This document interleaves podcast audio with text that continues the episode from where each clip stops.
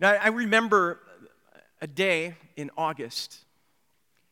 It was in 1994, and it was brutally hot, extremely hot. Uh, in fact, it felt like about 150 degrees. I don't think it was quite that warm, but it was the day that a young lady by the name of Shane uh, came to be my wife. And, and we had a wedding at St. Peter Macomb. I remember it very well. I also remember, I think we even have a picture if they can get it up there. Apparently, we've locked it all up. It's all right, we're going to keep going. You know, and I, I remember it well because uh, we had a, a, guest preacher who was a good friend of ours, Bill Yonker. And, and I remember what he said that day. It's some words that I've shared in my ministry again and again. And, and here's what he said He's like, Once upon a time, there was a beautiful princess. It says, and as she was walking along, uh, wouldn't you know it, she came upon an ugly frog. And it was in that moment she looked down at the frog, and the frog spoke and says, Behold, I am a handsome prince. I'm under a curse by the wicked witch. And it was in that moment the princess thought to herself, Well, what do I want to spend time with an ugly frog for? But he said, No, if you'll just kiss me and take the risk, you will see. You will break the spell. I knew he was talking to me as the ugly frog in that moment. But then he said that the princess took the risk.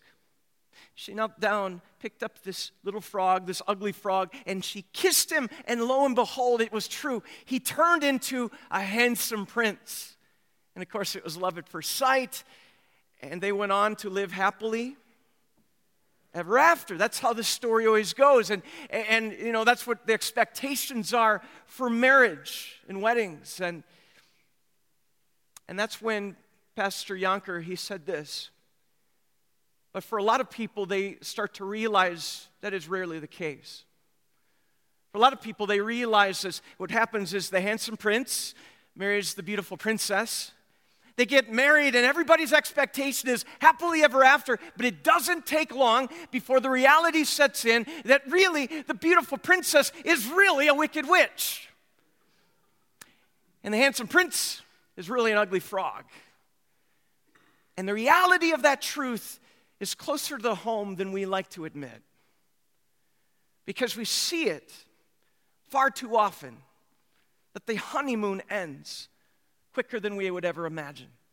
Um, I've heard it said that marriage is like a three ring circus. First comes the engagement ring, right? And then comes the wedding ring, and then begins the suffering, right?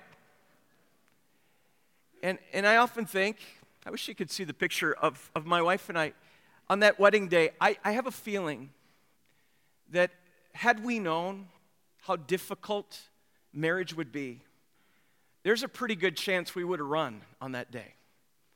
Because uh, marriage is really hard. And, it's no secret, I've shared in the past how difficult, how challenging our, our marriage has been along the way. And, and the reason is there is a bit of wicked witch and ugly frog in both of us, as there is in you. And, and this didn't come about overnight, it didn't come about suddenly. It it actually comes about because of who we are. It's part of our sinful, broken human nature. Uh, we read it, we heard it of where it all began. this beautiful picture. And, and some weeks ago, we read the beginning story where God made them male and female. And, and God says, It is exceedingly good. It is amazing. It is fantastic. It is great. There's no sin in the world, there's no brokenness in the world, there's no deception. There's no death, but all is good. And the relationship between husband and wife, male and female, is beautiful. It is not hindered in any way. But that, one day that changes. It says the, the woman was there and, and she was near the, the tree of the knowledge of good and evil. And the evil one says, Well, did God really say that you aren't to eat anything of any fruit of the garden? And he spins the web of deception. She's like, well, no, actually, um, God didn't say that. He said, we aren't to eat the tree, the fruit of this tree. That's what God said. He's like, oh, well, you know why he told you that, right? You see, he, he knew that if you ate of it, you'd be like him. You'd, you'd have power, you'd have control. And I'm paraphrasing a little bit, but you know what? The temptation is still the same. And the temptation became too great.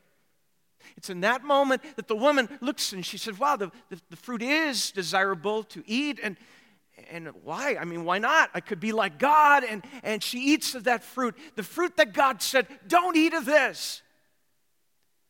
And then it says she gave it to her husband. And guys, lest we get all judgmental and say, See, woman, it's your fault. it says that she gave it to her husband who was with her. He'd been there the whole time. He was probably dreaming about golf or the bowling league or thinking about work. And instead of sticking up and standing up spiritually in that moment, being strong in the marriage, he was asleep at the wheel. And she gives him the fruit, and he eats of it too. And their eyes, the scripture said, were open. And suddenly they realized they were naked for the first time. They realized they're naked. And it says they, they go and they cover themselves in, in fig leaves. And because shame and guilt and separation and brokenness have entered into the realm of the world. And it has become ugly. Suddenly, the reality has shifted from it is exceedingly good to suddenly the honeymoon is now over. And a new reality is about to begin says that God came walking in the garden soon after that.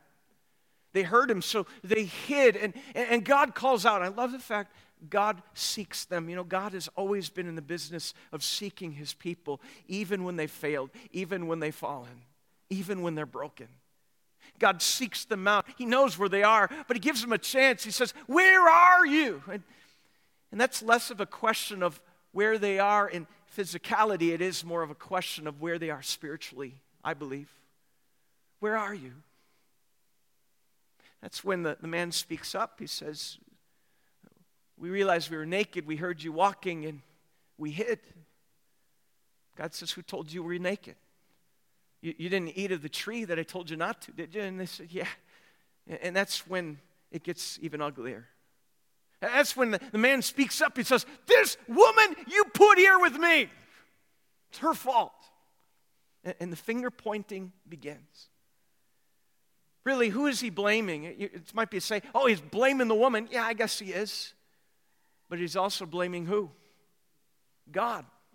Because obviously, God didn't make her in the right way, or she wouldn't have failed. The man blames Jesus, or I'm sorry, God then turns to to the woman says, What is this you've done? She says, Well, it's the devil. He made me do it. I mean, after all, I'm overwhelmed. There's too much going on. And uh, who am I to, to say no to that? It was too much. And she gives in. And with that, God speaks words of judgment on the evil one, calls the serpent, says, You're going to crawl around on your belly, you're going to eat dust. The same dust that the man originally came from. But then he makes that, that promise. He says, I'm going to put enmity between you and the woman's offspring. And then he singular, singularly points out, he says, and he will crush your head, and you'll strike his heel. It's the first promise, the messianic promise in Scripture. In that moment, in judgment, as God speaks a curse over the serpent, God already is speaking words of promise that He will bring redemption, He will bring reconciliation, He will bring a promise that will change the reality and yet the reality has still changed. He turns to the woman. He says, Because of all of this, your pains in childbirth are going to increase. Those of you have gone through that, amen? Painful. He also says, Your desire will be for your husband, and he will rule over you. And, and you might say, Well, your desire for your husband, isn't that a good thing? Not in this context. The mindset is that there will be a desire for power and control. There's going to be a war, there's going to be a battle, and it's going to be an ugly reality this side of this new reality that's come by way of sin. He turns to the man, he says, You know what? You had it made in the garden, but no longer. Only by the sweat of your brow are, are you going to be able to produce and, and make a living. It's going to get difficult from here on out. It's only going to produce thorns and thistles for you. This new ra- reality is a difficult one. It's not always romantic, it's not easy. And it would seem the honeymoon was over. Where are you? And that question is for us today, too. In relationships, whether they be with a spouse, whether they be with a family member, whether they be with a friend, even at work, or a friend that's in the neighborhood, where are we in the brokenness of our relationships today? Now, God asks that question again and again. And the question is, where do we turn? It's no, no mystery. I, am a visual learner. Things that are visual help me to remember things. And um, as Shane and I, over the years, have sought help again and again 22 years of almost 22 years of marriage. And a couple weeks ago, I shared a little bit of that, some of the, the things we've learned along the way in, in our struggles. Um, but one of the things I've learned recently, I, I want to share with you today that really was helpful to me because I think about Adam and Eve They're suddenly now out of the garden and they're really forced because of sin in this uh, new reality. As the honeymoon is over, they're living really outside the garden. They're in the wilderness. And they're learning how to make the best of it and the most of it along the way with God's help and God's reminding them to keep turning toward them. But that reality is now different.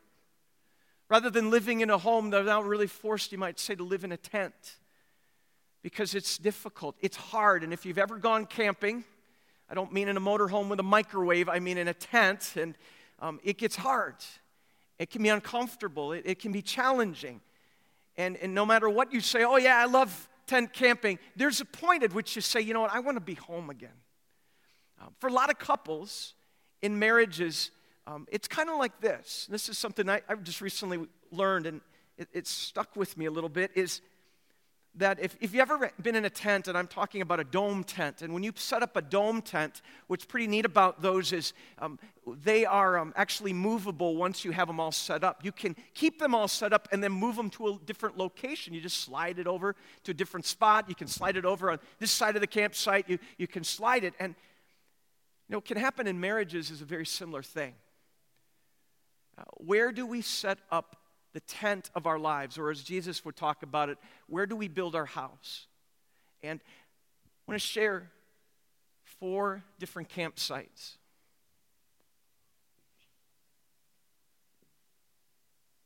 You know, for a lot of couples,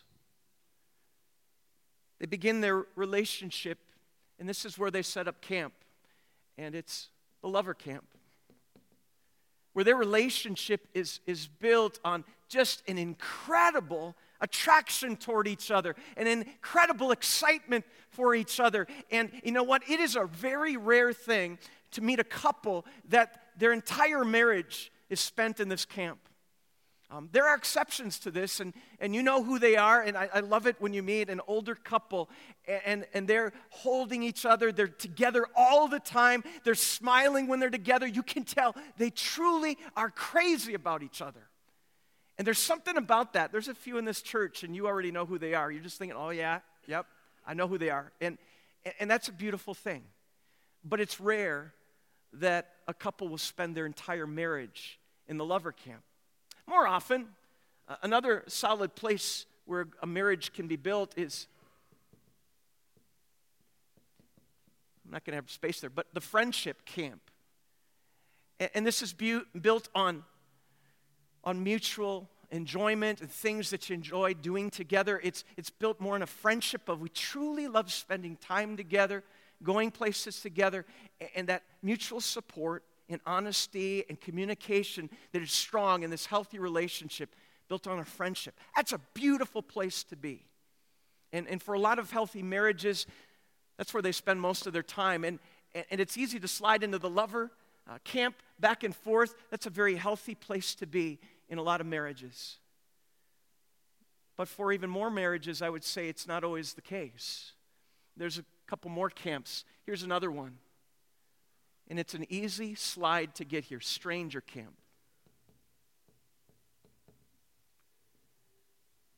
This camp is, is filled with, with couples that they kind of get into that mode of sort of putting blinders on. coexistence, going through the motions. Marriage is more of just a contract in this kind of home. They, they go through the motions. There's really no affection, no admiration, no friendship, certainly no uh, lover category here. It's just going through the motions, getting through the day, inconvenience. If you got kids, taking care of the kids, making sure they get to where they are, paying the bills, but really no interaction beyond just going through life, really living separately, though living together. It's not a beautiful place. And, and for a lot of couples, that's where they spend a lot of their time. Um, what's, I think, significant here as well is that for a lot of couples that spend their time in the stranger camp, uh, they don't always think about it, but they are also teaching their kids what marriage is all about. They, the kids are watching the marriage unfold, and what they're learning is it must be normal not to interrelate with a spouse.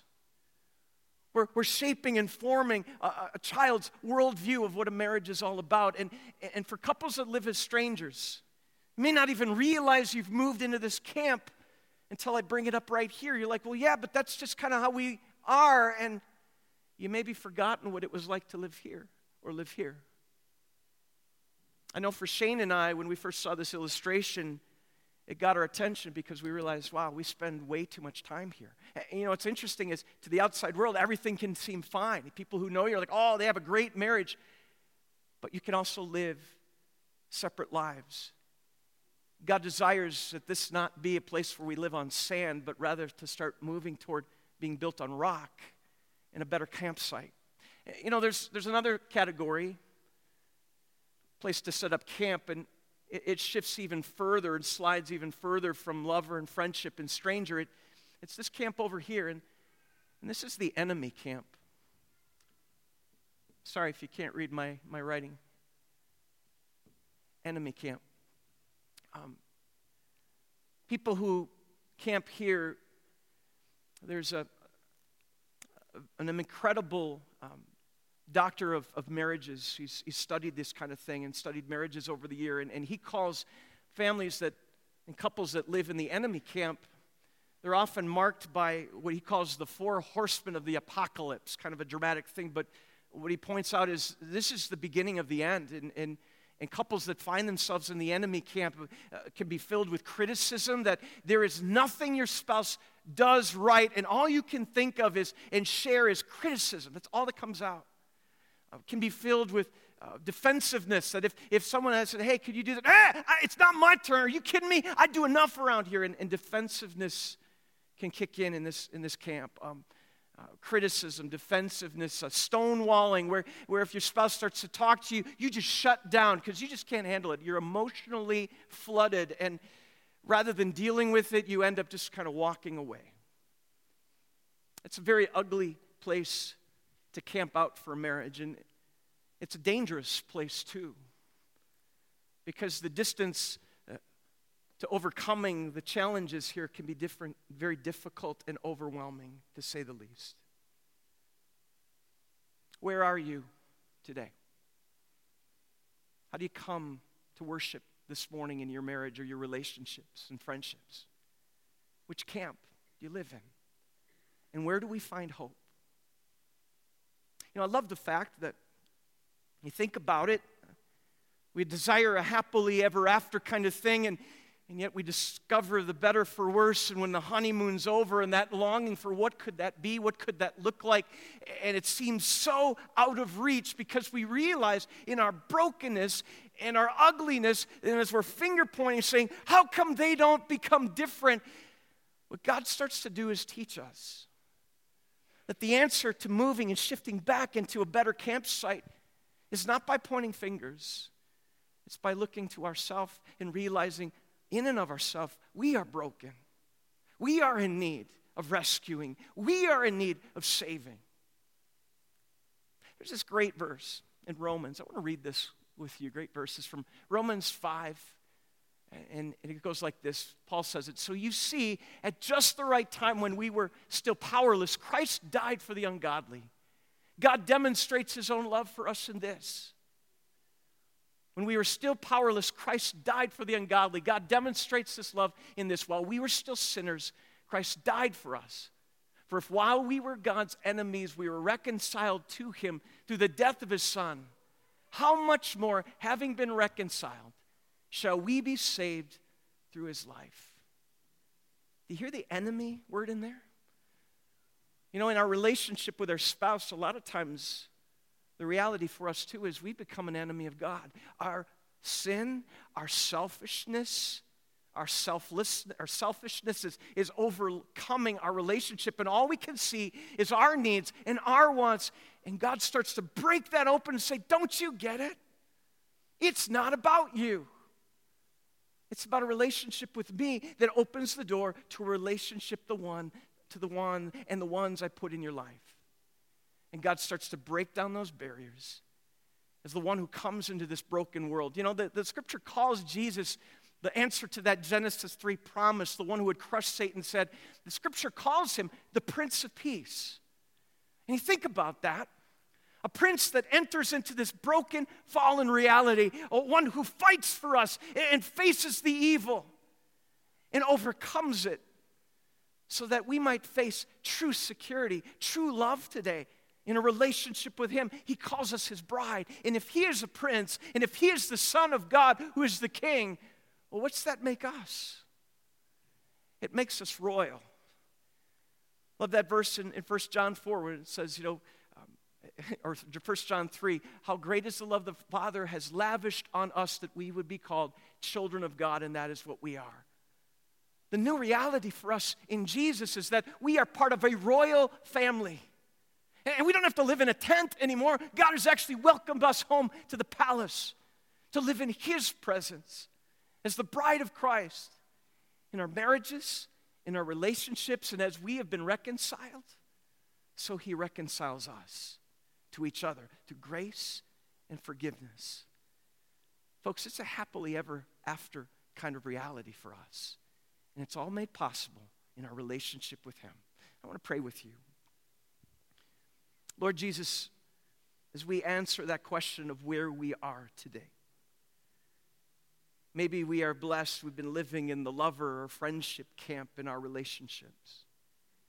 And we, have give, we must give you thanks for that incredible blessing. But Lord, it's very possible that many of us have slidden into the stranger camp or even the enemy camp where our relationships have been filled with contempt and criticism, filled with defensiveness and stonewalling. Lord, we pray and ask your forgiveness today. We pray, Lord, you turn our hearts back to you with an openness for what you have done for us as the Prince of Peace that, that says no more and brings a new reality to light today.